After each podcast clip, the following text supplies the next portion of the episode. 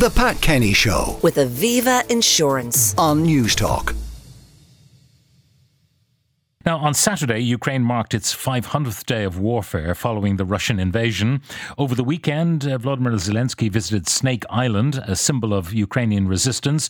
Meanwhile, Joe Biden has arrived in the UK ahead of that NATO summit this week. And no doubt the war in Ukraine will be top of the agenda, along with Biden's comments on the provision of cluster bombs to Ukraine. Joining us now to talk about is independent journalist from Ukraine, Olga Tokariuk. Olga, good morning. Good morning, Pat. Now, uh, let's talk about the war generally, because sometimes um, what's happening uh, on the front lines f- does not make the front pages anymore. How is the war going for Ukraine? Well, um, Ukraine is conducting a counteroffensive, uh, which is it is doing very gradually because unfortunately it does not have uh, still all the resources to make a striking counteroffensive, and Russians had enough time to prepare, to dig in, to build uh, their defenses.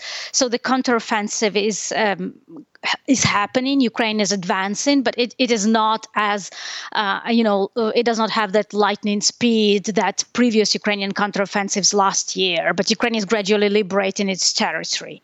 Now, the importance of that visit by uh, President Zelensky to Snake Island, I saw um, the posting that he uh, made on on video, and it was a very powerful message. I thought.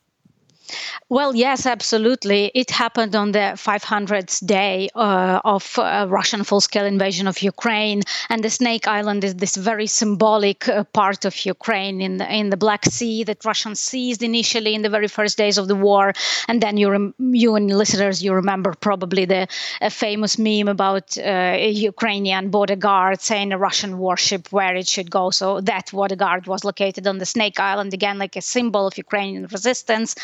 Uh, and Russians have described uh, quite frequently Snake Island as uh, this kind of who controls Snake Island. That ha- uh, that part has the superiority in war. So the fact that Ukraine controls Snake Island, that Ukrainian president is visiting Snake Island in this quite daring operation. He went there by a boat. The videos published uh, of Zelensky coming there on a boat.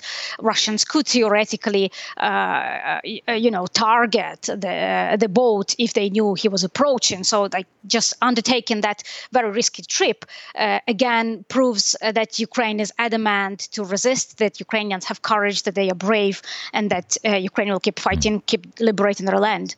One of the surprising trips also that uh, President Zelensky made was to Turkey, and then he uh, returns with some of the heroes of the resistance in Mariupol with him, uh, which seemed to be in breach of an agreement that Turkey had made with Russia. Uh, yeah, that also happened on the same day. So in the morning, the video from the Snake Island was released. Then Zelensky was in Turkey, and then in the evening of the same day, he was already in Lviv in Ukraine with five uh, defenders of Azovstal that he brought with him on a plane from Turkey. So uh, these uh, five Ukrainian uh, um, high-profile commanders of the Azov battalion they participated in the defense of Azovstal. Uh, still works in Mariupol last year that was under intense Russian bombing and siege for months, and then an agreement was reached with the mediation of Turkey that Russians, when when uh, they captured this uh, Ukrainian uh, military man, that they would be transferred to Turkey and they would remain there until the end of war. But Zelensky and his team, we know today, or for today's statements, that the negotiations with Turkish side with President Erdogan were going on for months on the subject of uh, bringing the soldiers back to Ukraine. And as we see, the progress has been achieved. They have been brought back. Russians were furious. Uh, they commented that it violated their own agreement with the Turkish side. But here, I think the most important point is that it's the game that Erdogan plays. That Turkey is uh, uh, pursuing this neutral stance in the uh, Russian-Ukraine war. So on the one hand, they uh, provide some uh, ammunition to Ukraine. They have joined um, ammunition factory that is under construction on the Ukrainian territory. Territory with uh, the help of Turkish instructors. They helped to uh, they transferred these Ukrainian prisoners of war t- uh, to President Zelensky, uh, but at the same time, Turkey also uh, plays a, a, game with Russia by helping its bypass sanctions. so it, it's you know it's a, it's a power game by President Erdogan. It's definitely part of it. Now, what is the reaction to the proposal by the United States to supply cluster bombs to Ukraine? Because they are very uh, controversial munitions, largely because of their unreliability, that they uh, don't explode when they should explode and maybe might be discovered by children years later um, and uh, cause fatalities.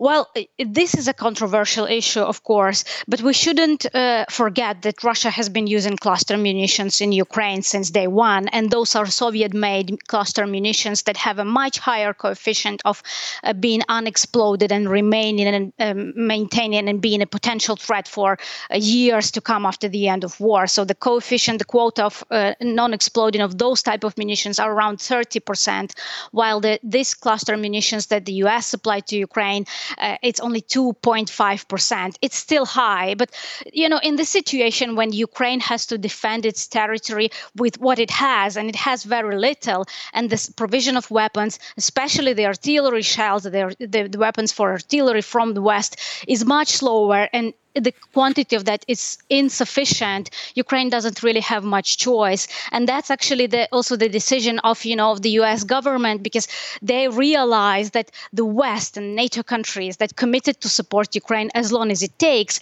actually that their own coffins are half empty. So a lot of the uh, ammunition stock that has been in the west has already been pro- provided to ukraine. Mm. so uh, the provision of cluster munitions it can make a difference on the battlefield in ukraine's favor I think in this situation, uh, uh, this consideration it all outweighs the potential uh, threats and risks of, of providing these munitions. Now, um, Joe Biden has ruled out NATO membership until the war is over, um, and I don't think anyone uh, thought that Ukraine could join NATO while the hostilities were on, because that would mean that Russia would be at war with NATO, which is not something that NATO wants.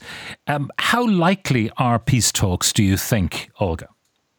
Well, peace talks are completely unlikely at this point because there is absolutely no preconditions for them. Russia is uh, keen on continuing to destroy uh, Ukraine and uh, you know genociding its population. But if we are talking about the NATO uh, bid, definitely we're looking forward towards the Vilnius summit this uh, week. In on Wednesday, uh, um, and President Zelensky is expected to come to the Lithuanian capital, but he signaled that he would only come if there is a, some sort of commitment on behalf of NATO to Ukraine. Well, obviously, no one in Ukraine expects that the country would join NATO while the war is going on.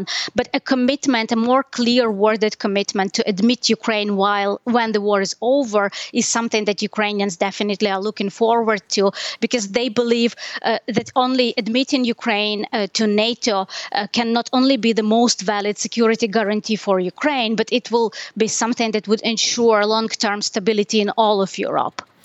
Olga, thank you very much for joining us. Olga Tokariuk, independent journalist uh, in Ukraine, uh, currently reporting on all the activities in anticipation of the uh, NATO summit. The Pat Kenny Show with Aviva Insurance. Weekdays at 9 a.m. on Newstalk.